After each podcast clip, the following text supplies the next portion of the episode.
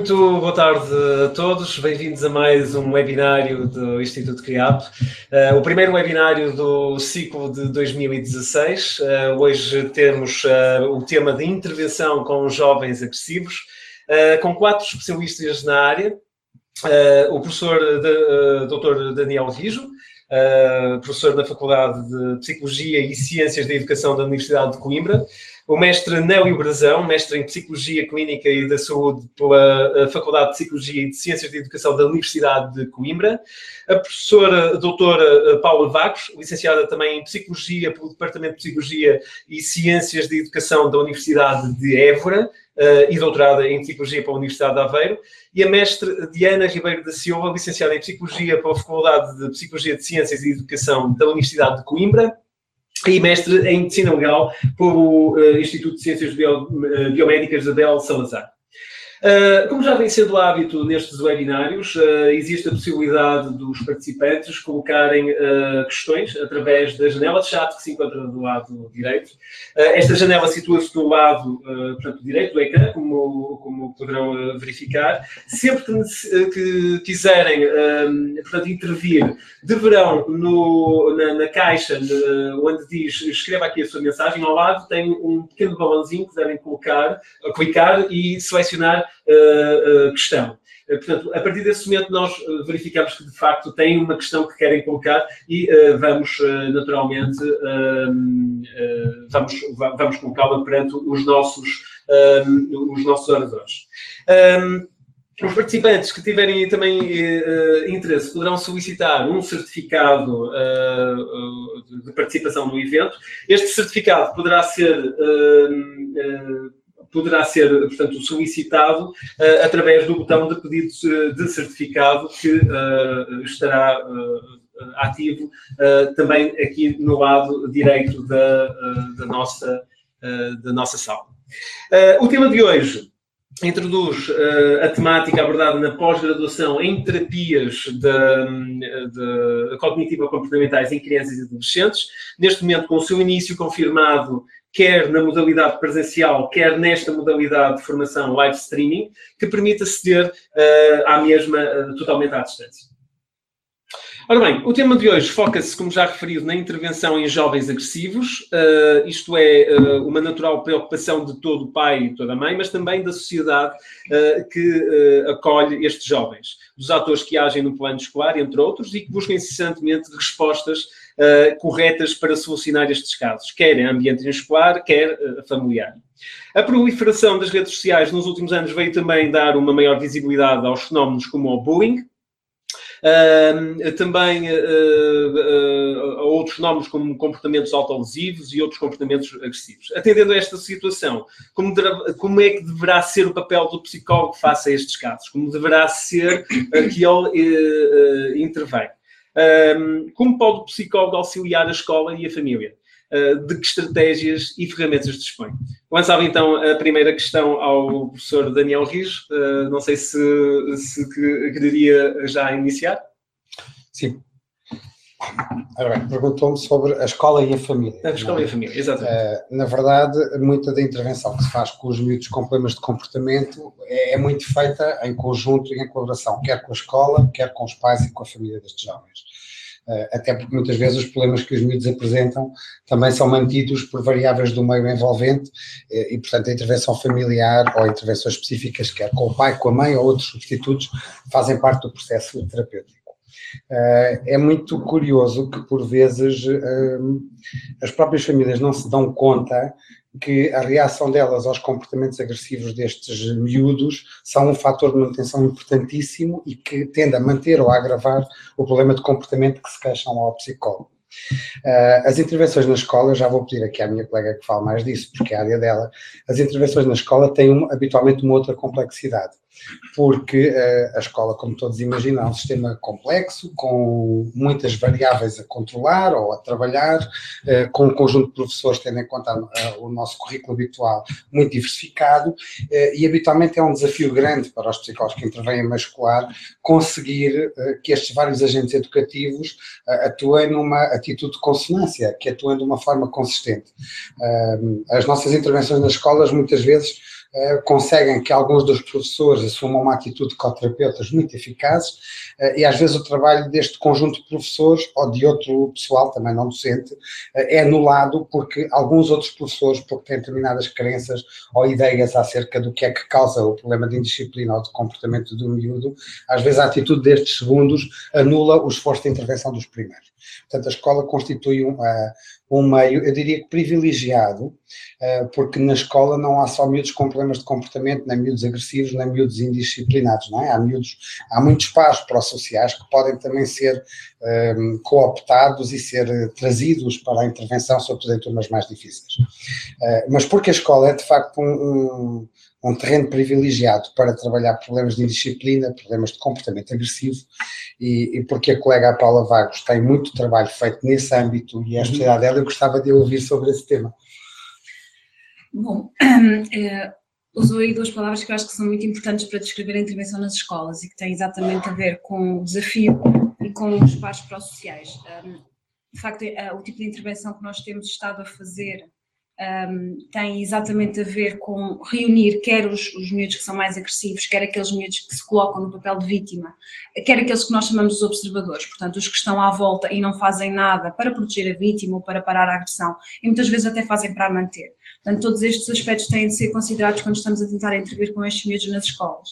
Depois o papel dos professores. O papel dos professores para mim é extremamente importante, porque de facto nos dias atuais nós vemos professores confrontados com turmas muito grandes, com um número muito elevado de alunos, que são confinados muitas vezes em espaços muito pequenos, que eles quase não têm espaço para se mexer, e isto obviamente deixa-os mais irritáveis, mais nervosos, e portanto torna tudo mais difícil.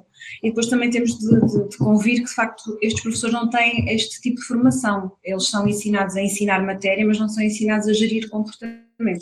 Portanto, a intervenção que nós estamos a fazer na escola, que eu tenho vindo a fazer na escola, tem a ver não só com trabalhar com estes adolescentes e ajudá-los a encontrar outras formas de agir e outras formas de pensar a sua realidade, mas também trabalhar com os professores e prepará-los um bocadinho para lidarem com os vários desafios com que eles se confrontam com estes alunos.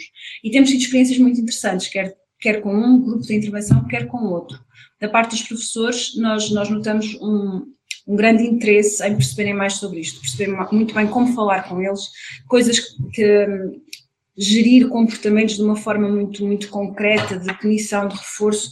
Os professores não têm a noção do quanto podem facilmente fazer isto nas suas salas de aulas e, portanto, tem sido um trabalho muito interessante, não só de lhes transmitir esta informação e ver o interesse que eles têm, mas também o retorno que eles nos trazem, de que de facto conseguiram controlar turmas e, como dizíamos há pouco, os pares, a partir do momento em que eles conseguem ter um grupo naquela turma que está interessada e que quer participar e que quer melhorar, como isto acaba por contagiar um bocadinho, eles acabam, enquanto grupo de turma, por funcionar melhor.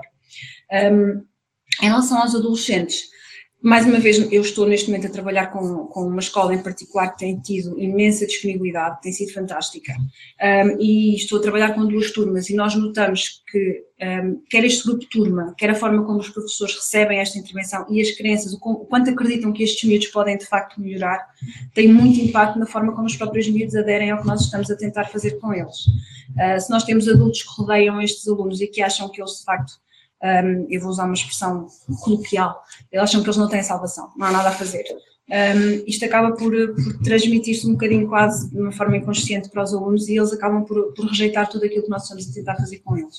É um desafio, tem sido uma grande aprendizagem, mas é muito interessante ver como nós às vezes tocamos em pontos mais sensíveis e que nós não esperávamos às vezes destes miúdos que estão na escola, estão no sistema de ensino, não estão com muitos comportamentos graves, identificados pelo menos até ao momento, mas nós notamos que em termos de características de vulnerabilidade psicológica, eles são muito próximos já do que nós esperaríamos de miúdos que depois têm comportamentos mais graves. Para finalizar, portanto, este tópico, eu acho que as escolas, além das famílias, obviamente, sem esquecer as famílias, as escolas ainda assim representam uma grande parte do tempo que estes adolescentes vivem. E na adolescência, o estar com os colegas e o estar na escola ocupa, tanto em termos de tempo concreto como em termos de tempo psicológico, ocupa-lhes um grande espaço na vida deles e, portanto, sem dúvida que deve ser considerada. Eu ia intervir, se me dão licença, porque a Paula disse muitas coisas e disse aqui uma que me pareceu importante que vamos salientar. que era que parte da intervenção com os professores devia ser uma intervenção também focada nas crenças que as pessoas têm acerca destes alunos, que não vale a pena, que eles não têm salvação, que não vão mudar, sobretudo quando estes miúdos atingem um certo patamar de agressividade e de comportamento disruptivo e disfuncional, e geram-se depois muitas vezes ciclos interpessoais muito disfuncionais, não é? Em que o aluno já tem a expectativa que o professor o vê de uma determinada maneira, já espera ser tratado de uma forma injusta ou tendenciosa, já reage a partir desse falso pressuposto, ou na maior parte das vezes vamos crer que é falso, já espoleta no professor outro tipo de comportamentos também complementares. São miúdos muito desafiantes, não é? Que levam muitas vezes o adulto, pais e professores, ou outro adulto que seja autoridade naquele contexto, a reagir de uma forma complementar. Eu só estava a chamar a atenção para isto, para... Primeiro, que a intervenção com professores deve ser claro que os professores também têm que mudar alguma coisa na sua atitude e na sua forma de intervir para estarem aptos a trabalhar com alunos com este grau de exigência na relação, certo? E que os psicólogos também são chamados a essa mudança de perspectiva, porque muitas vezes nós também ouvimos de colegas da psicologia a ideia que estes miúdos, sobretudo quando se juntam muitos fatores de risco para o comportamento agressivo e antissocial, não é? Quando já há famílias muito degradadas, antecedentes de comportamento agressivo na família, o meio é muito desfavorecido, há muitos colegas que tendem a acreditar que o poder da psicoterapia ou de uma intervenção psicológica é muito pequenino face à diversidade do meio das envolventes que mantém o comportamento do miúdo. E nestas interações, o que eu tenho visto com os professores, tanto que eles me relatam como que eu vejo quando estou na sala de aulas a intervir com os miúdos, é que estes miúdos desafiam, mas também são desafiados, ou seja, o professor responde na mesma moeda. Se o aluno diz, já estou farto de estar aqui, o professor é capaz de responder, e eu já estou farto que tu me digas isso. Uhum. Portanto, geram-se estes ciclos que nós vemos que existem muitas vezes em casa, estes ciclos disfuncionais e que não mostram outros padrões de agir. Na escola nós continuamos a vê-los também existir. E na terapia também os vemos. E para não sermos só nós os dois a falar, talvez possa passar a palavra aqui ao Nélio Brazão, porque o Nélio tem muita experiência na intervenção com menores agressores, e quando digo agressores são jovens delinquentes intervencionados no âmbito da justiça juvenil, e também partilhei com ele parte desse trabalho, e nós sentimos que é um desafio, até muitas vezes no início da intervenção, dá quase a sensação, também numa linguagem muito coloquial, que muitos destes jovens fazem tudo para nos tirar do sério. Como é que se faz para lidar com isso? Uhum. Há aqui duas questões que nós devemos ter em mente quando iniciamos uma intervenção com jovens com problemas de comportamento. A primeira é que, na maior parte das vezes, nós estamos a falar de jovens que não querem frequentar sessões de psicoterapia, não querem estar na psicoterapia, isto porque a maior parte dos jovens, é aquilo que nós chamamos, estão em fase de pré-contemplação. O que é que isto quer dizer? A maior parte dos jovens não considera que o seu comportamento é problemático. Logo, se o meu comportamento não é problemático, eu nem considero a possibilidade de mudança. E, portanto, não veem a necessidade de estar a frequentar as sessões de psicoterapia e são altamente resistentes, não só à intervenção psicológica propriamente dita, mas também à possibilidade de mudança.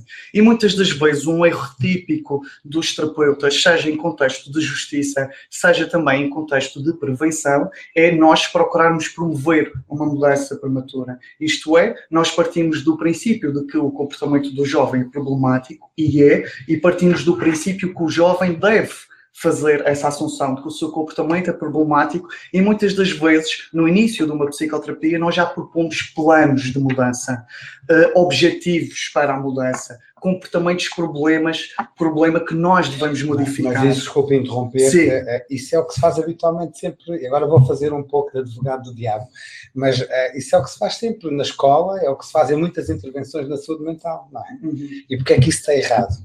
Porque, ora bem, se o jovem não considera a possibilidade de mudança, o que nós podemos estar a fazer, e que é uma coisa que nós nunca deveremos fazer em psicoterapia com estes jovens, nem com outro tipo de jovens, e sobretudo se nós seguimos uma abordagem motivacional que é fundamental, a abordagem motivacional motivar o sujeito para a mudança, isso é de alguma forma colocar o jovem entre a espada e a parede. Tens que mudar, o teu comportamento é problemático. E, de facto, o comportamento é problemático, mas enquanto o jovem não percepcionar que o seu comportamento é problemático, ele não vai considerar essa possibilidade de mudança. E, portanto, numa primeira fase, e isto, de alguma forma, aumentaria a resistência. Se nós pensarmos em nós e se, quando alguém tentamos incutir alguma mudança para a qual nós não estamos preparados, ou se identifica um comportamento problema em nós, e se nós não vemos esse comportamento problema em nós não estamos dispostos a mudar. Portanto, no início de uma psicoterapia, nós devemos fornecer de uma forma indireta as consequências negativas daquele problema. Devemos envolvê-lo num processo de mudança sem partir do princípio de que já temos um problema, sem propor um plano de mudança. Isso deve ser discutido e debatido. Devemos respeitar o timing do sujeito. Devemos começar, sobretudo em contexto de centro educativo, devemos começar por fazer validação emocional. Ou seja, o que é que eu quero dizer com isto? Outro erro típico que muitas das vezes acontece em intervenção com agressores são jovens que não querem estar naturalmente num centro educativo. Obviamente, ninguém quereria.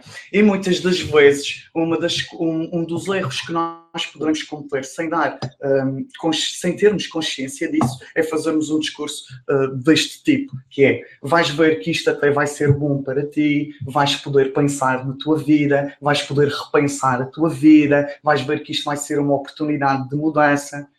Ora, vejamos, um jovem que ali está há cerca de 2 ou 3 dias, acabou de chegar ao centro educativo, está privado da sua liberdade, está privado da sua família, está privado dos seus amigos. Não é isso que ele precisa de ouvir. Aquilo que ele precisa de ser validado, é preciso validar esta experiência. Sim, é difícil estar cá e vai ser difícil para ti estar cá, é difícil estar longe das pessoas de quem nós gostamos e estarmos privados da nossa liberdade. Nós devemos sempre fazer este trabalho de validação emocional.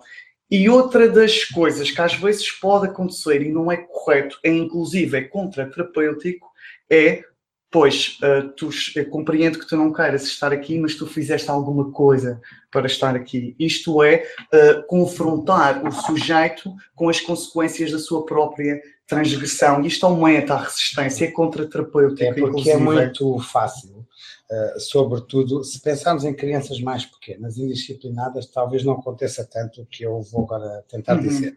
Mas se tivermos já adolescentes ou jovens adultos, que tenham um padrão interpessoal habitualmente agressivo, hostil, e que, portanto, é difícil que gerem simpatia, pelo contrário, até geram alguma hostilidade ou algum afastamento das pessoas. Mesmo quando não nos agridem diretamente, parece que todos nós nos sentimos possíveis vítimas da agressão que eles fazem. Então, a nossa mente, imediatamente, também como uma forma de defesa, imagino eu, tenta apontar o dedo ao agressor. E às vezes é muito difícil, ao fazer intervenção, estou a pensar no contexto da psicoterapia individual, agora não estava a pensar tanto nem em grupo, nem em trabalho com pais, mas numa psicoterapia individual, com um jovem com um padrão de comportamento mais agressivo. É muito fácil, nós temos essa tendência para apontar o dedo, ou até para, quer no contexto institucional, quer no contexto de psicoterapia, nos pormos numa posição, eu diria, complementar, tipo, agora aqui a autoridade sou eu comando e tu vais vergar. E vais ter que ver isto e vais ter que te confrontar com isso. E nós temos a ideia que isso eventualmente é contraproducente, não é? Isso aumenta a resistência do sujeito, ou daquele que queremos que mude, e em vez de o confrontar com a necessidade de mudar e com os problemas que realmente tem, pelo contrário, faz com que ele rigidifique mais e defenda ainda mais o seu estilo de comportamento disfuncional. Eu julgo, só queria dizer isto e depois passo de palavra, eu julgo que há uma coisa fundamental na intervenção com agressores juvenis e que é exatamente isso que estava a falar e que de facto não é fácil fazer isto, que é nós sermos capazes de olhar para a pessoa, isto é, ver para além do padrão de comportamento ou para além do crime, porque nós estamos sempre a falar de pessoas e são seres humanos, e se nós de facto não somos capazes de ver para além do padrão de comportamento, do comportamento criminal, isso depois também torna difícil o estabelecimento da relação, porque na verdade, embora isto também seja difícil de fazer, a verdade é que aquele jovem é muito mais do que o seu comportamento, é muito mais do que o seu padrão de comportamento criminal. E se nós pensarmos em nós, nós somos muito mais do que os nossos comportamentos. Nós não somos os nossos erros, as nossas más decisões. Não fica reduzida a uma coisa que nós façamos. E isso é uma coisa importante mostrar isto ao jovem, porque estes jovens assumem uma identidade desviante e muitas das vezes confundem o seu comportamento com aquilo que eles são, e muitos destes jovens acreditam que não podem ser outra coisa, que aquilo é a única coisa que podem ser, e por isso escolhem aquele caminho, porque só há aquele caminho, não existe outro caminho. E também cabe-nos a nós, enquanto psicoterapeutas, mostrar não só que há outros caminhos, que há caminhos alternativos, mas e muito importante, mostrar que ele é capaz de seguir outro caminho, reforçar a autoeficácia, por muito difícil que seja esse caminho. Pois também devemos ser honestos com o jovem que a mudança é possível, acreditar sempre na possibilidade de mudança, mas de facto a mudança é difícil, mas que ele é capaz de alcançar essa mudança. Há bocado, quando estavam a falar da dificuldade de intervir com estes jovens, eu acho que passa muito pelo sentido de que é fácil para qualquer um de nós perceber que uma criança que está deprimida ou que está ansiosa, que está em sofrimento. Mas é difícil para as pessoas entenderem que uma pessoa que está a ter um comportamento agressivo também está em sofrimento. E muitas vezes este padrão de comportamento é simplesmente uma forma diferente de lidar com o seu sofrimento, com a sua ansiedade, com o meio envolvente, só que é uma forma que realmente afasta os outros. Mas nós, como o meu colega estava a dizer, temos que olhar para além daquele comportamento e ver, afinal, o que é que está por detrás. E acho que quando nós conseguimos chegar aí, é quando nós ganhamos o jovem, é quando nós ganhamos a criança ou o adolescente, quando conseguimos ver além do comportamento. Eu posso dizer uma coisa pessoal? Claro. Eu achei muito curioso. A primeira aula que eu fui ver do Nélio, que fui assistir, e ele estava a dizer uma coisa muito engraçada, que foi que eu nunca vejo os processos dos meus pacientes. Eu não sei que crime é que eles cometeram. Eu não quero ver isso, porque eu quero vê-lo como ele é. Não quero associá-lo a um tipo de crime. E achei isso muito interessante. É que esse é um erro muito comum, não só. Agora estamos a falar num contexto muito particular e mais extremado, que é a intervenção em contexto de justiça juvenil, e estamos a falar de intervenção até em contexto de justiça juvenil em internamento, no meio fechado. Mas nas escolas eu suponho que acontece a mesma coisa, que é reduzir a identidade de uma pessoa a um dos seus comportamentos mais gravosos para terceiros. E queria dar um exemplo que não é bem de crianças e adolescentes, mas, por exemplo, quando alguém é condenado por abuso sexual de menores, vulgarmente, quer nas notícias, quer nos meios de comunicação social, quer nós em conversas de café dizemos é um pedófilo. E, portanto, parece que toda a identidade daquela pessoa e toda a vida dela não faz mais nada senão andar atrás de crianças para abusar sexualmente delas. Se alguém matou uma pessoa, que seja uma vez na vida, vai ser um assassino até ao fim da vida, um homicida. E estas pequenas escorregadelas da linguagem fazem com que depois nós conotemos como se a vida daquela pessoa, a identidade e todo o potencial que ela tem de mudança já não existisse, porque ele só é aquilo. E só olhamos para aquela pessoa por aquele ângulo ou aquele óculo, daquele rótulo que lhe pusemos. E isso na escola, embora não habitualmente com rótulos tão pesados, também acontece, não é? Não são rótulos tão simples, sim. E é muito mais difícil não ver os processos, porque na escola nós temos sempre os professores e eles fazem questão de nos dizer...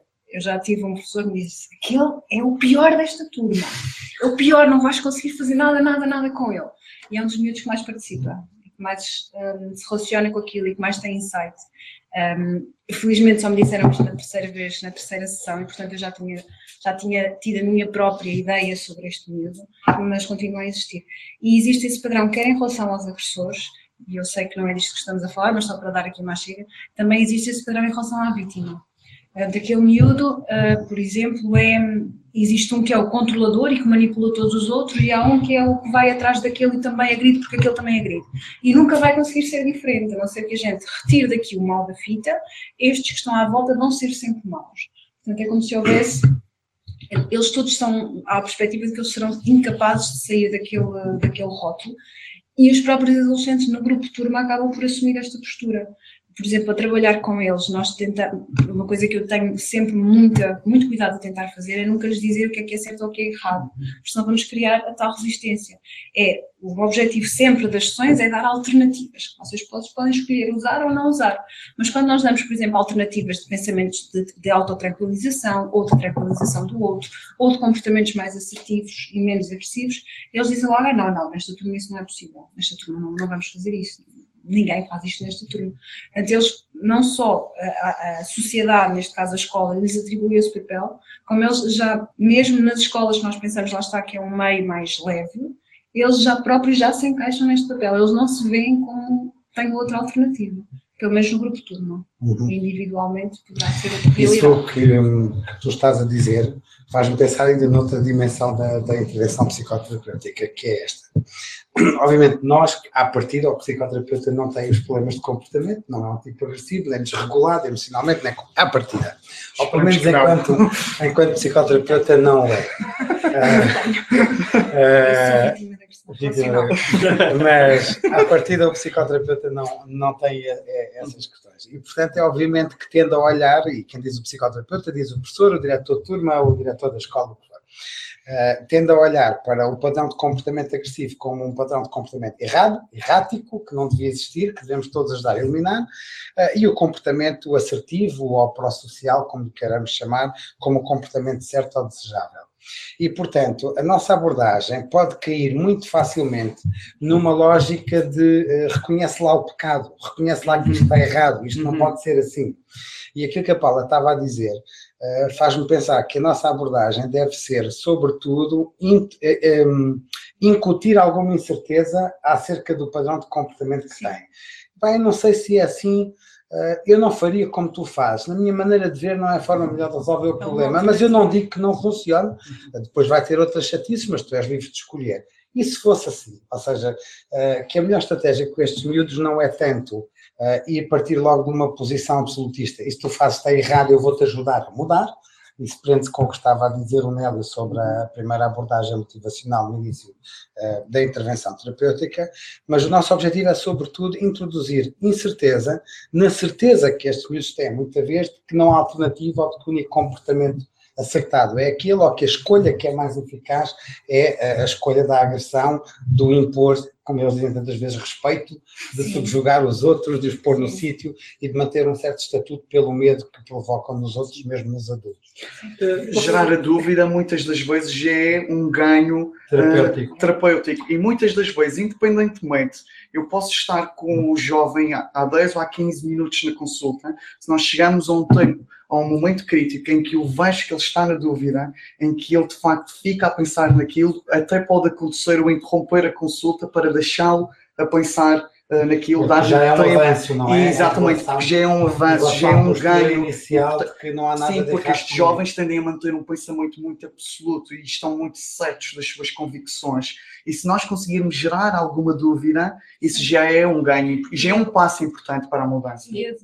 Diria não só dúvida acerca dos comportamentos que eles praticam, mas também dúvida acerca da resposta que eles vão provocar nos outros. Uhum. Porque eles também têm muita certeza que ao fazerem isto, por exemplo, ao provocarem-me, que me provocam bastantes vezes no grupo de turma, que vão receber uma resposta. E quando eu não lhes dou esta resposta, eles ficam sem saber o que fazer. E às vezes ficam desconfortáveis. Às vezes retaliam como se eu tivesse. Não sabem, e portanto recorrem sempre ao comportamento que eles conhecem. Mas eu acho que isto também é importante, que é dar-lhes outras alternativas sociais, mostrar que há pessoas que podem relacionar-se de outra forma, que às vezes é uma coisa que infelizmente... E que eles são uma dessas pessoas. Quer dar a sua perspectiva? Eu estava... Não tem mal. Eu estava aqui a pensar também que, para além dessa parte de criar a dúvida, é muito importante, principalmente em crianças que estão na justiça, que tiveram um percurso de vida muito adverso, é mesmo criar-lhes aquela segurança de lhes transmitir a ideia. Realmente, com esse percurso de vida, essa tua postura de mais agressiva, mais hostil, se calhar foi... a melhor forma que ele arranjou para se proteger do meio em que vive, porque se ele se submetesse, se ele se continuar a subjugar aos pais, à família, aos colegas, ele ia ser mais agredido do que aquilo que ele já é. Então essa postura hostil que ele mantém acaba por ser protetora. E isso nós não podemos... ou seja, isso é uma fonte de segurança que nós lhe devemos dar e que lhe devemos pôr também, mais do que gerar a dúvida, essa... criar-lhes essas frases. Muito bem, eu gostaria de colocar aqui já algumas questões que os nossos participantes têm vindo já a colocar. Tem uma em particular colocada para Liliane, ela questiona o seguinte: em contexto escolar, quando estamos a lidar com jovens com perturbação de comportamento ou uma perturbação de oposição, que tipo de abordagem é que devemos adotar? Nós, posso começar por responder? Todos nós trabalhamos com um modelo base, que é o modelo cognitivo comportamental, mas não é por sermos nós a trabalhar, porque é esse o modelo com o qual trabalhamos, que vou defender aqui, que deve ser essa a intervenção a fazer. De facto, nos resultados, ou no impacto na melhoria dos menores com problemas de comportamento, as terapias cognitivo-comportamentais têm sido as que têm a prova de eficácia mais demonstrada, quer no formato mais tradicional da intervenção individual, quer no formato de intervenção em grupo, e já agora chamaria a atenção, porque aqui a Paula Vagos tem trabalhado e está a estudar o impacto de intervenções em grupo, em contexto escolar, e o Nélio tem trabalhado, e eu também, com ele, nas intervenções em grupo, em contexto já de justiça juvenil. Portanto, há muitas modalidades de intervenção, eu diria que seria a intervenção de natureza cognitiva ou comportamental. Estava aqui a reler a pergunta para... Ao dizermos uma abordagem de natureza cognitiva ou comportamental, significa que vamos entrar com 2 ou 3 tipos de estratégias de intervenção diferentes. As primeiras, e tem a ver com aquilo que o Nélio tinha falado há pouco, é perceber que, tal como quando trabalhamos com outras perturbações resistentes, por exemplo, uma perturbação aditiva ou uma perturbação alimentar, tem que se ter uma abordagem motivacional no início da psicoterapia. Isto quer dizer que vamos trabalhar com o sujeito para diminuir a sua resistência a reconhecer que tem um problema, e só quando temos o sujeito com alguma abertura perante a possibilidade de mudança é que começamos propriamente a fazer esforços de mudança ou a planificar uma estratégia de mudança. E, portanto, eu diria que é uma abordagem cognitiva ou comportamental ou motivacional. Na parte cognitiva, significa que nós vamos trabalhar, sobretudo, na visão que o sujeito tem de si e na visão que o sujeito tem dos outros, porque, como há pouco a Paula também enfatizou, um dos fatores de manutenção destes comportamentos agressivos ao longo do tempo, mantê-los naquela intensidade e frequência, ou até agravar esse padrão, tem exatamente a ver com a manutenção de uma determinada visão de si e de uma determinada visão dos outros. E muitas vezes nós queremos que o miúdo regule o comportamento, que regule o impulso, que ganhe controlo sobre os atos explosivos ou de ataque ou de desrespeito por terceiros, esquecendo que esse comportamento é uma estratégia que está ao serviço de uma determinada leitura da situação. A Diana há pouco já tocou nisso de uma maneira ainda leve, mas de facto o comportamento agressivo é um comportamento até de autodefesa muito vantajoso, e é um comportamento até com muita eficácia quando não se consegue ganhar estatuto social de outra forma ou ter a percepção de que se ganha estatuto social de outra forma. E nós não devemos esquecermos que é por causa da agressão que a espécie também sobreviveu. E que chegámos até aqui. Portanto, se a agressão tem um valor evolucionário fundamental, ela faz parte do repertório comportamental de todos nós. Nós todos seremos capazes de matar, de atacar, de bater numa determinada situação para nos defendermos ou para defendermos um filho nosso ou alguém mais desprotegido. E é preciso termos a noção disso. Estes miúdos, o que fazem não é muito diferente daquilo que nós seremos capazes de fazer. Fazem a mesma coisa em situações muito menos fortes, muito menos intensas, porque fazem leituras distorcidas ou enviesadas do que está a acontecer em termos interpessoais. Portanto, diríamos que o comportamento agressivo não é um comportamento errático, é um comportamento funcional, com um valor evolucionário bem determinado.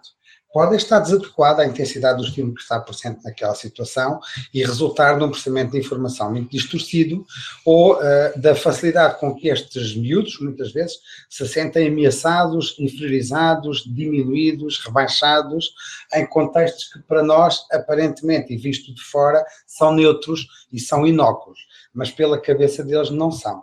Por isso a terapia gasta muito tempo e muito esforço a mudar a maneira como estes miúdos veem e processam a informação em contextos interpessoais, e ao fazê-lo procura sobretudo mudar a visão que eles têm de si enquanto pessoas na relação com os outros e a visão que têm dos outros na relação consigo.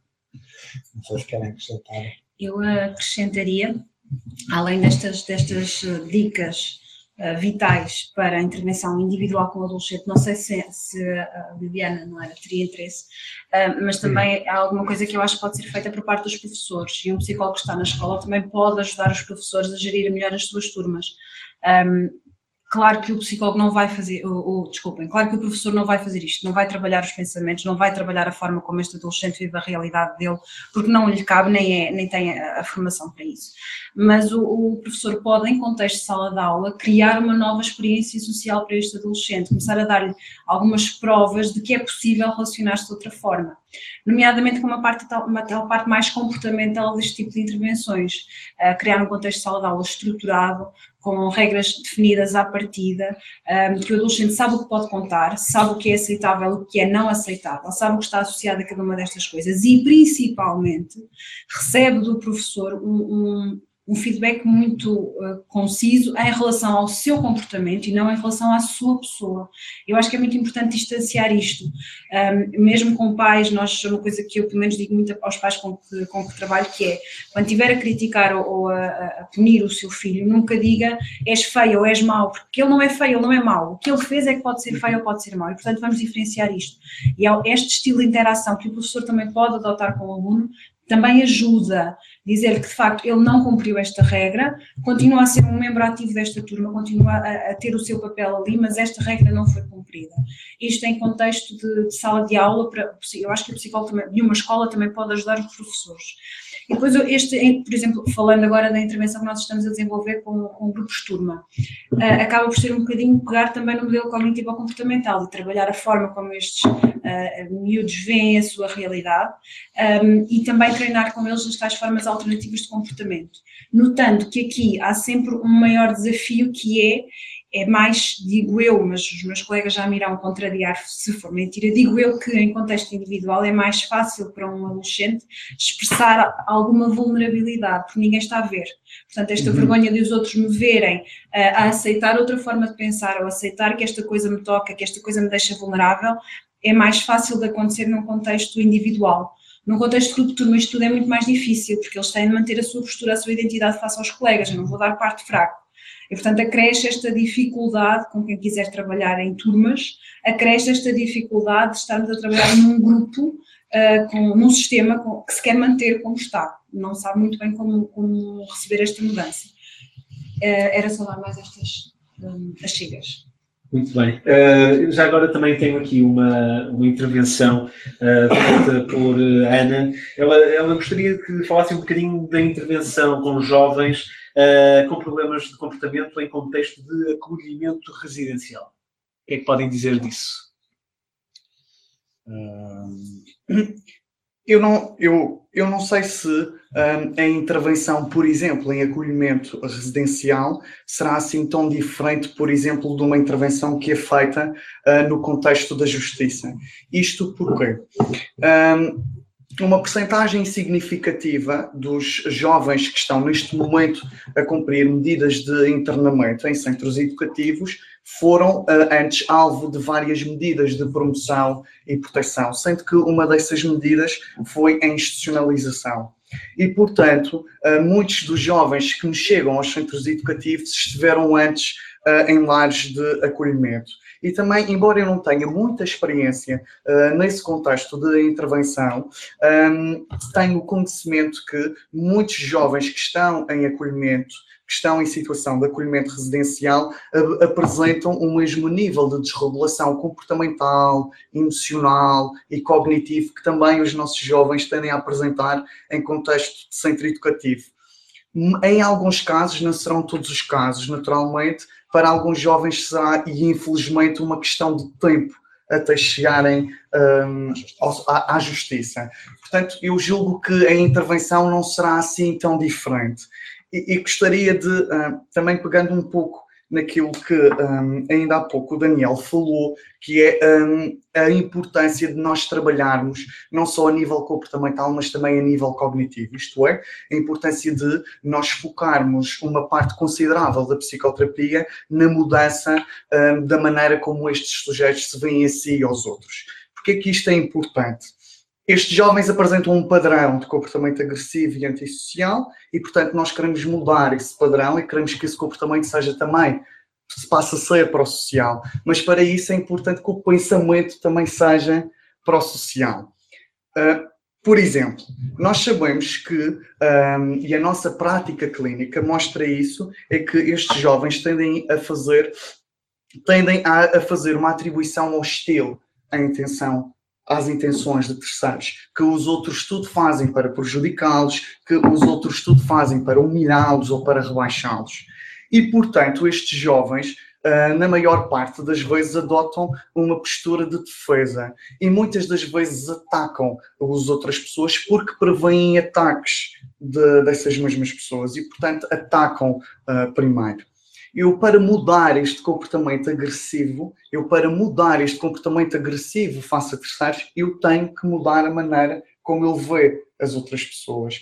Porque este jovem não vai deixar de atacar os outros se não mudar a visão distorcida dos outros. Enquanto estiver a ver os outros como potenciais abusadores, ele vai continuar a defender-se, ele vai continuar a atacar.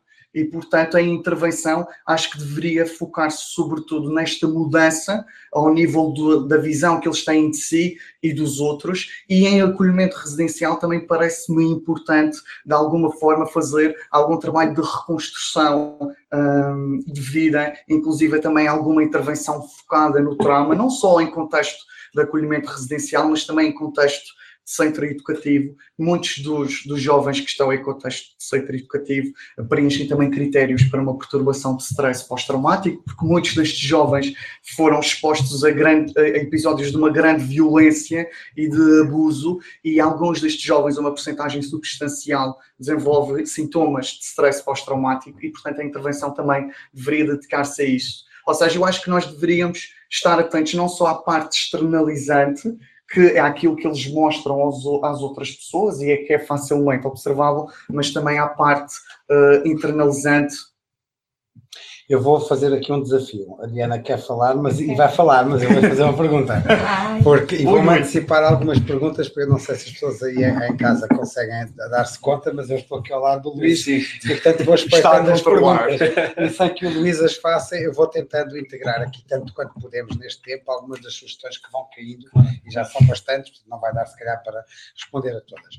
Mas o Nélio levou aqui a conversa para um outro aspecto que eu acho que valia a pena nós abordarmos aqui, e a pedir à Diana que o fizesse, que é, muitas vezes, nos miúdos com problemas de comportamento, há uma grande curiosidade dos psicólogos, naturalmente, porque fomos treinados para compreender a razão das coisas e de onde é que vêm estas vulnerabilidades e qual a função deste comportamento na família ou no meio social de origem e o que é que está a manter esse comportamento.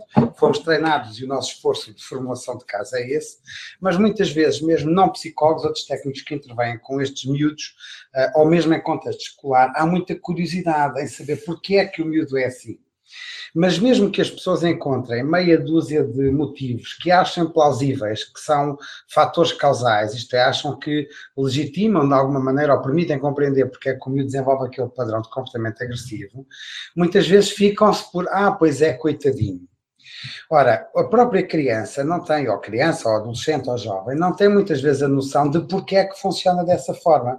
E parte da terapia pode e deve ser ajudá-lo a compreender que grande parte do nosso comportamento não é assim tão determinado pela nossa vontade ou pela nossa tomada de decisão, resulta da maneira como a nossa mente funciona e como a nossa mente se preparou, não só ao longo da nossa vida, mas ao longo da formação desta mente social evoluída que todos temos, dizia eu, de como a nossa mente se preparou para lidar com ameaças. E ameaças não é só a percepção de que alguém me vai atacar ou fazer mal, que é outra coisa que as pessoas muitas vezes têm dificuldade em entender. Ameaças para estes miúdos pode ser um sentimento de menos-valia, de inferioridade, de vergonha, de humilhação. Como são miúdos que vêm de backgrounds familiares e sociais, muitas vezes muito falhos, muito limitados, com muitas necessidades emocionais que não foram bem atendidas nem satisfeitas, são miúdos muito frágeis na medida em que, por qualquer coisa, podem sentir-se imediatamente rebaixados, humilhados, postos de parte. E muitas vezes, quando atacam, atacam não porque a percepção de que alguém lhes vai fazer mal, os atacou, mas simplesmente como forma de bloquearem ou anularem esse sentimento de menos-valor, de humilhação, de inferioridade. E eu queria que a Diana falasse um pouco sobre isso. Como é que nós podemos trabalhar na terapia, fazendo ver que nós não estamos a apontar o dedo porque tu és má pessoa, ou porque tu és um agressor, ou porque tu és um psicopata, ou porque tu és um antissocial, ou porque tu és o pior aluno da escola, mas nós queremos ajudar-te a compreender porque é que tu funcionas assim, como é que isso pode ser integrado na terapia. Eu ia há bocado tentar falar também, e é nesse sentido, que é, para além de todas as estratégias comportamentais ou cognitivas que existem, eu acho que nós, enquanto psicólogos, ou professor na escola, ou alguém importante num lar residencial, o que seja, tem ali um papel fundamental com um miúdo, que se conseguir estabelecer uma boa relação terapêutica. E isto aqui, para mim, e isso é fundamental, e acho que para todos nós, muitas vezes os miúdos em terapia dizem, tanto a mim como aos meus colegas dizem, mas parece que só tu é que consegues ver isso, parece que só tu é que consegues ver esse lado, ou seja, ver para além do comportamento.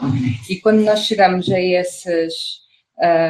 quando nós chegamos aí, ou mesmo quando eles nos atacam, se nós devolvermos, dizem, olha, eu sei, tu estás a ficar preocupado, porque eu me vou embora, ou estás a ficar, imagina, numa situação em que o terapeuta tem que sair, ou numa situação em que ele tenta atacar o terapeuta e o terapeuta devolve, no sentido de perceber que aquilo é um sinal de que o jovem está em algum tipo de sofrimento com a saída do terapeuta. Eu acho que isso é fundamental. É aquilo que o professor Daniel estava a dizer há bocado. Eu penso que é muito importante compreender não só as origens evolucionárias deste comportamento, ou seja, que todos nós, toda a espécie humana, evoluiu também graças aos nossos instintos mais agressivos, no sentido de lutar pela sobrevivência, pelo poder, pelo estatuto, pela comida, pelo que seja, e que estes miúdos, crescendo nestes ambientes mais hostis, não só o cérebro dele está formatado para aqueles ambientes, como também está calibrado para funcionar neles, ou seja, qualquer ameaça, qualquer estímulo vai ser visto como muito, muito ampliado para ele. E acho que nós, em terapia, temos a posição privilegiada de parar e de o fazer ver que, não, eu não estou a ver isso assim, por isso é possível que outras pessoas também não te queiram sempre atacar, é possível que as outras pessoas, se calhar, também estejam aqui para te ajudar, não vai ser toda a gente, no teu meio se calhar vai ser, vão aparecer muitos outros que realmente estão a atacar, e essa tua postura de fortaleza, né, de hostilidade pode-te ajudar, mas vão haver pessoas, e algumas pessoas que te vão tentar ajudar. Isso tu disseste, faz pensar que muitas vezes por trás de um padrão de comportamento mais agressivo, mais hostil, que põe o outro no sítio, como se diz em português corrente, que as pessoas têm dificuldade em perceber que essa agressividade é muitas vezes uma máscara que camufla um verdadeiro sentido de inferioridade, ou de vulnerabilidade, ou de diminuição, a percepção de que se é diminuição, de que se é pequenino em relação aos outros. Então a necessidade de se mostrar grande e forte e seguro e ganhar algum estatuto ao poder, aí o comportamento agressivo funciona muito bem, é isso? É isso. Eu acho que sim. E acho que quanto mais forte é essa máscara de que eu sou poderoso, tu não mandas a mim, quanto mais houver essa hostilidade, eu acho que mais vulnerabilidade há por trás, e acho que mais as estratégias, porque isto acontece muito mesmo nos sujeitos principalmente que têm traços psicopáticos, ou seja, parece que aquela hostilidade, aquela agressividade é ainda maior, e quanto mais estratégias punitivas nós usamos, pior, porque eles não funcionam, mesmo desde muito pequeninos, as estratégias punitivas tendem a não funcionar com estas crianças. O que parece que funciona são estratégias mais de treino de empatia, treino de compaixão, parece que essas outras abordagens que vão um bocadinho à volta do problema e que vão chegar mesmo ao cerne da questão com segurança. Desculpa interromper-te, mas estou a tentar também olhar para o tempo, que levanta aqui outra questão, que é grande parte da nossa maneira de intervir, mesmo em terapia cognitivo ou comportamental, vamos dizer mais clássica, é uma intervenção focada na tentativa de identificarmos os comportamentos problema e de ajudarmos o miúdo a escolher outros comportamentos que não aqueles. E, portanto, acaba muitas vezes por ser uma intervenção onde vai ficando claro o que está errado e o que é melhor para ti não fazeres, e incentivamos a treinar outras formas de atuar. Formas estas que, como também já alguém disse há pouco, se calhar não foram muito treinadas, muito desenvolvidas, muito ensaiadas, nem seriam muito eficazes nos ambientes de origem destes miúdos que cresceram e se desenvolveram. E as terapias de terceira geração oferecem aqui uma outra coisa que me parece importante, que é, nós sabemos, e alguma investigação agora mais recente, nos últimos anos, tem evidenciado isto, estes miúdos têm déficits de regulação emocional muito marcados. E, no entanto, grande parte das intervenções que são feitas com eles não atendem a isso, quer dizer, não procuram desenvolver competências de regulação emocional. Muitos destes miúdos não têm como se autotranquilizar ou autoapaziguar. E uma das questões que me pareceu importante, que foi posta há pouco, tinha a ver com como intervir com crianças com estes problemas em contexto de acolhimento residencial. Há duas coisas que sempre me fizeram impressão, e portanto eu gostava de vos ouvir sobre isto, não para concordarem comigo, mas para ouvir aqui mais, partilharmos aqui mais esta ideia, que é duas coisas. Primeiro, como é que nós retiramos uma criança à família e vamos pensar no geral, quer seja no acolhimento residencial, como uma medida de promoção e proteção, quer seja na justiça juvenil, porque vai cumprir uma medida de internamento. Como é que retiramos uma criança à família e não há uma avaliação rigorosa das suas necessidades de intervenção em saúde mental? Porque se nós tratamos essa criança como tratamos outra qualquer, e ela tiver, como disse há pouco o Nélio, alguma patologia pós-traumática, ou tiver aspectos de ansiedade de separação, ou tiver aspectos de fobia social, que às vezes também camuflam com comportamentos mais agressivos, por aí, parece-me que é como que uma forma de maltrato, não é? Nós assumimos a responsabilidade por aquela criança, mas depois não forçamos, não levamos à ligação à saúde mental, não fazemos uma avaliação, uma despistagem e não temos como intervir adequadamente. Essa parece-me que é uma questão importante e gostava de ouvir o que é que vocês pensam sobre isso. A segunda coisa é que mesmo que façamos esse screening, tenho a ideia, e não quero estar a ser arrogante ou a dizer, mas tenho a ideia que nós não temos de facto uma rede montada nas comissões de proteção de menores, nem nos centros de acolhimento, e na justiça também, talvez ainda não, tanto quanto seria desejável, uma rede montada de psicólogos com formação especializada capazes de trabalhar estas problemáticas. Se nós temos modelos de contenção, de controlo, de regulação comportamental do comportamento, temos a promoção do desenvolvimento das competências curriculares, profissionais, escolaridade, isso está tudo muito bem, mas não há de facto uma escola, não há gente especializada a intervir com este meio de psicoterapia. Portanto, queria-vos ouvir sobre a questão do screening e a questão da intervenção nestes contextos, sobretudo o contexto de acolhimento, que foi a questão que nos puseram ao pulso. Eu acho que, e isto até é uma opinião mais pessoal, a mim parece-me que há alguma resistência em assumir que jovens, sobretudo os jovens que apresentam um padrão de comportamento agressivo e, por sua vez, um padrão de comportamento criminal, julgo que há alguma resistência em assumir que estes jovens, de facto, têm problemas ao nível da saúde mental e, por isso, têm necessidades de intervenção em saúde mental, porque, de alguma forma, eu julgo que as pessoas podem confundir isso com alguma desculpabilização. Ou seja, o jovem cometeu um crime porque é perturbado. E de facto, não tem nada a ver com isso. Eu julgo que há alguma resistência, a este nível. De facto, mesmo técnicos que atuam no âmbito da justiça juvenil tendem a não considerar, por exemplo, a perturbação de oposição ou a perturbação de comportamento como perturbações mentais. Julgo que há alguma resistência nesse sentido. Isto a 100% de acordo com a questão de nós não fornecermos tratamento do ponto de vista da saúde mental é efetivamente uma forma de maltrato. Nós estamos a maltratar estes adolescentes, porque estes adolescentes têm o direito de aceder a serviços de saúde mental.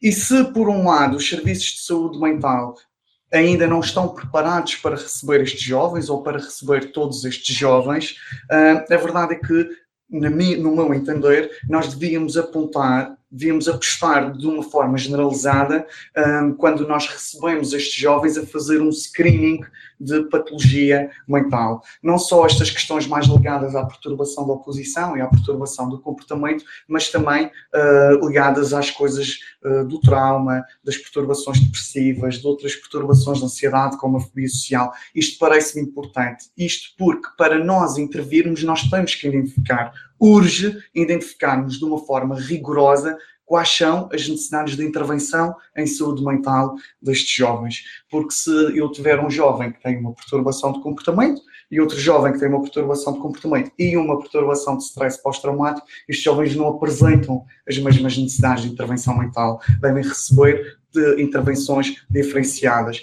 E, portanto, para que nós possamos melhorar a nossa intervenção, eu julgo que isto é importante, de uma forma generalizada, haver um screening para patologia mental, para que nós possamos identificar as necessidades deles e depois intervir sobre essas necessidades. A mim parece-me... Eu estou 100% de acordo com eles e acho que esse screening é fundamental e essa intervenção é fundamental. E eu lembro-me sempre de um jovem que eu avaliei e que ele, na entrevista, ele estava-me a dizer, eu estou... que foi para um lar de acolhimento quando tinha 6 anos. Eu perguntei, então, mas o que é que se passava? Porque é que foste lá para lá? Ah, porque eu portava muito mal, e então fui para lá. Assim, não era por acaso portava muito mal que ele foi para lá. E acho que esta crença, esta ideia com que ele foi criando, foi que ele se portava muito mal, por isso é que teve que ser tirado aos pais. Foi uma ideia, ele já tinha na altura 13 ou 14 anos, uma coisa que foi sempre crescente com ele. Esta criança tinha que ter sido avaliada e tinha que ter tido tratamento, tinha que ser intervencionada, porque um miúdo tão pequenino não pode crescer com esta ideia de que se portava muito mal, por isso é que foi tirado aos pés. Sim, posso acrescentar mais uma acha a esta fogueira, que é, a mim pessoalmente custa-me um bocadinho que estes miúdos são levados para um sítio onde supostamente vão ficar melhores, são retirados de um sítio que promove este tipo de comportamentos, até por uma questão de sobrevivência, porque se não tiver este tipo de comportamentos eu não estou incluída, não faço parte. Sim. E nós recolhemos-los para os tratar, embora...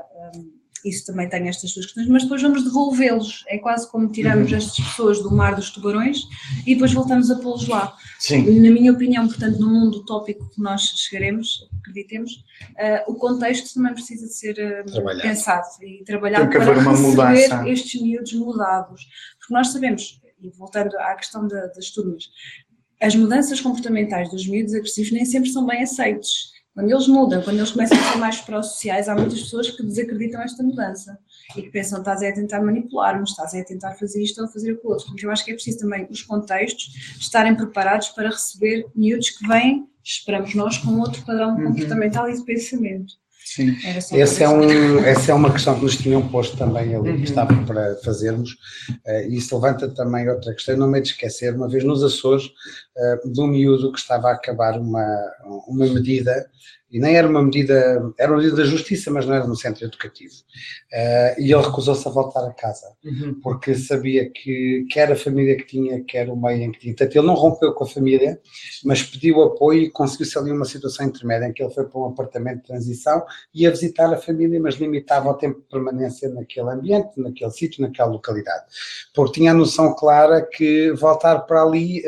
acabava com o tempo por voltar a ser a mesma coisa, e era um miúdo que já estava muito reinserido, com sucesso escolar, com outras competências de autorregulação. E ainda dizer mais uma coisa, mas não sei se o Luís quer fazer mais perguntas, porque há muitas. Sim, nós temos aqui muitas questões já abordadas por várias pessoas. Tenho aqui uma, por exemplo, da Joana. Ela pergunta se recomendam a intervenção multidisciplinar com outras valências terapêuticas, nomeadamente a psicomotricidade. Mas é a pergunta mais coisa. Sim, ela diz que utilizam técnicas de mediação corporal para intervenção a este nível com várias dinâmicas. Portanto, esta é uma das questões. Talvez acho que possa responder a essa, porque é muito específica. Eu iria dizer uma coisa, não sei se querem acrescentar depois, mas iria dizer uma coisa, que é, eu até acho que a intervenção devia ser multiterapêutica, ou seja, devia ter um... Nós, no caso dos miúdos em acolhimento, talvez não tanto, porque os que estão em idade escolar frequentam a escola fora da unidade de acolhimento, não é? Ou do lar.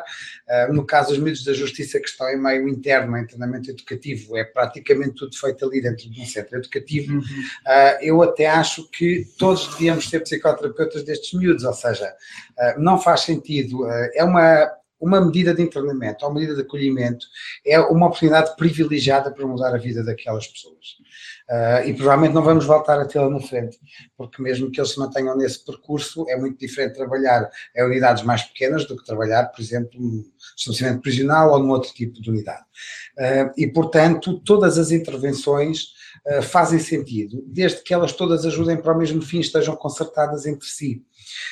O que muitas vezes, e não me vai levar a mal a colega eventualmente que pôs a questão, é que muitas vezes o esforço que se gasta de tempo, de investimento, de reorganização de horários e de recursos até físicos, para se fazer uma atividade X ou uma atividade Y, que é feita com pouca intensidade, com pouca frequência, cujo seu impacto vai ser muito reduzido, isso é que me parece disparatado.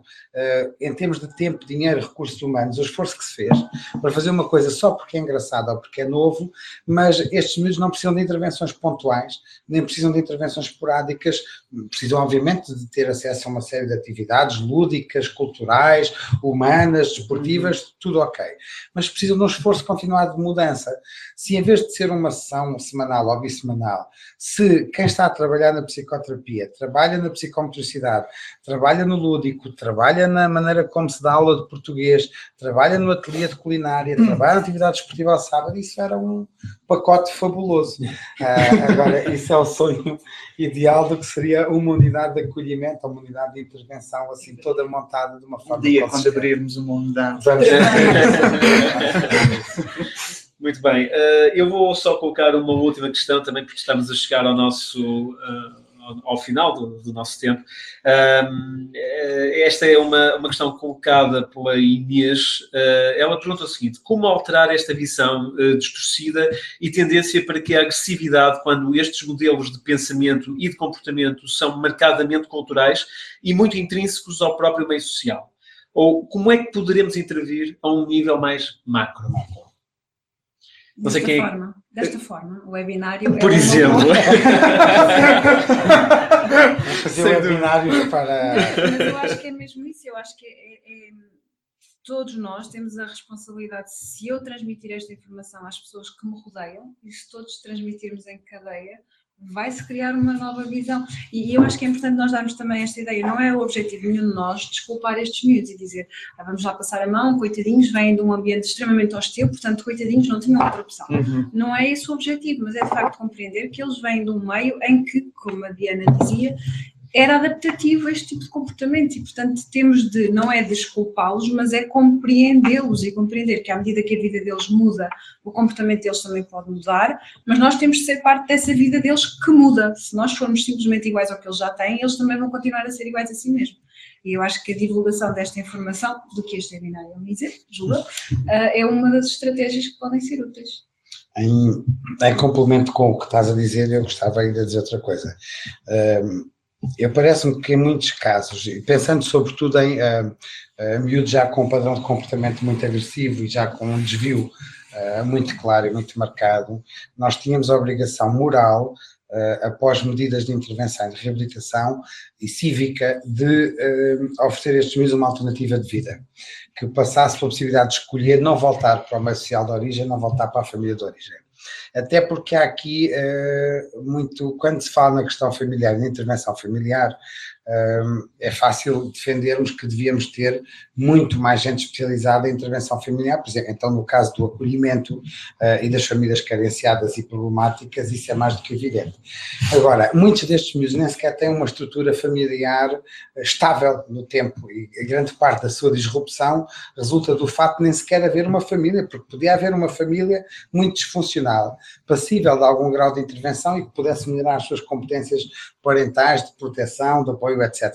Mas há casos em que haverá em que é assim, mas já há muitos casos onde nem sequer há uma família e, portanto, o que há é muita instabilidade e houve muito pouca proteção e nós apanhamos muitas vezes estas crianças já na segunda infância, na pré-adolescência e na adolescência e é evidente que não foram nem protegidas nem cuidadas durante muitos e dos fundamentais anos da sua vida e da estruturação da sua identidade. Portanto, eu penso que a questão da intervenção familiar, de intervenção no meio, é de facto a questão mais difícil, porque vai sempre haver gente com problemas de comportamento, certamente não precisava de haver tanta na prevalência que existe atualmente. Muito bem, não sei se o Mestre Nélio quer dizer alguma coisa. Eu gostaria de acrescentar uma coisa, mas até ao nível da psicoterapia individual, que me parece ser importante e também vindo aqui na sequência daquilo que estávamos a discutir, é que muitos destes jovens tiveram poucas ou nenhumas experiências de se sentirem cuidados, de se sentirem valorizados. Muitos destes jovens nunca tiveram a sensação de alguém preocupar-se com eles ou até mesmo alguém estabelecer regras e limites. E julgo que nós, enquanto terapeutas, deveríamos conseguir funcionar neste modo com estes miúdos. Porque, reparem, o comportamento destes miúdos, eles tendem a dominar os outros e aquilo que nós queremos, um dos objetivos da intervenção, será também desenvolver uma mentalidade afiliativa e um comportamento afiliativo, que eles saibam funcionar no modo afiliativo com as outras pessoas. E parece-me difícil de fazermos isso se nós, enquanto terapeutas, não conseguimos funcionar nesse modo afiliativo. Parece-me ser fundamental, até para que este jovem mude a visão que tem dos outros e a visão distorcida que tem das relações com os outros. Parece-me fundamental funcionar neste modo de prestação de cuidados, até para que o jovem possa, de alguma forma, ensaiar o comportamento de cuidar do outro e de ser cuidado, porque muitos destes jovens nunca experimentaram isto e parece-me ser importante. É quase como se a psicoterapia fosse assim uma espécie de laboratório em que ele vai experimentando funcionar-se deste modo e a perder algum medo de funcionar neste modo, porque isto é engraçado e depois não tem graça nenhuma, é que estes miúdos têm algum medo de funcionar neste modo e é muito difícil para eles. A mim parece-me que, enquanto terapeutas, obviamente dentro daquilo que são os limites de uma relação terapêutica, que devem ser bem estabelecidos, parece-me importante funcionar neste modo de prestação de cuidados, de calor e afeto, porque depois o terapeuta, de algum modo, também funciona como um modelo para este jovem. E a ideia, de facto, é que depois ele generalize aquele tipo de relação, aquela maneira de se relacionar com as outras pessoas. E isto parece-me ser importante em psicoterapia, esta capacidade de cuidar do jovem, tão importante como saber aplicar corretamente estratégias comportamentais, cognitivas, emocionais, etc. Posso dizer mais uma coisa? Eu queria pegar um bocadinho naquilo que a Paula disse e que o Nélio disse e tentar juntar. Acho que esta parte mais afiliativa da relação terapêutica acho que é fundamental. E compreender o jovem, compreender as suas origens, compreender as suas dificuldades, mas por outro lado é fundamental a questão da responsabilidade, de ele ser responsável pelo seu comportamento e pelas consequências das suas ações. E eu acho que é exatamente quando nós nos sentimos seguros que somos capazes de mudar, e isso desde os mais pequeninos, quando têm algum, desde mais pequeninos, mesmo crianças de 2, 3 anos, quando têm algum comportamento que é menos adequado, quando eles se sentem seguros é que eles são capazes de mudar, quando eles sentem que alguém realmente está ali para os apoiar, alguém realmente confia e acredita neles. De outra maneira, as mudanças são sempre muito instáveis, porque não há, como se não houvesse ali mais ninguém. Muito bem. Sim, senhor. Chegámos então ao final do nosso tempo. Queria agradecer naturalmente a todos terem vindo cá e expor as vossas visões sobre esta temática que, com toda a certeza, os nossos participantes acharam muito úteis. Queria também referir que este tema vai ser abordado mais explanado, digamos assim, na pós-graduação que temos previsto arrancar, irá arrancar com toda a certeza, porque está já confirmada o seu início no dia 23 de abril. Esta pós-graduação em intervenção em em terapias cognitivo-comportamentais junto de crianças e adolescentes. É uma pós-graduação, portanto, que vai ser também na metodologia presencial e live streaming. Portanto, quem estiver ou quem não tiver a possibilidade de se deslocar ao Porto para assistir a esta pós-graduação pode fazê-lo através da nossa nova metodologia live streaming, que em tudo é semelhante à presença em aula, apenas será sempre à distância, mas que poderá ser sempre uma boa opção para acesso ao conhecimento veiculado por estes formadores que participam nesta pós-graduação, que também é coordenada aqui pelo professor Dr. Daniel Rijo. Também referir que este webinário vai estar disponível em gravação, será enviado dentro de alguns momentos um link com a gravação do mesmo para que quem se registou neste evento possa aceder e ver ou rever este nosso evento. Também referir que tem a possibilidade de solicitar o certificado inerente à participação neste webinário. E, por último, que o nosso último webinário, o nosso próximo webinário, será no dia 18 de Abril, já com o professor Dr. Jorge Remondes, e que irá incidir sobre o marketing digital. Mais uma vez, agradeço a vossa presença, espero que tenham gostado e contamos, então, com a presença em futuros webinários. Uma boa tarde e, se for caso disso, uma boa formação aqui com o nosso Instituto CRIAP.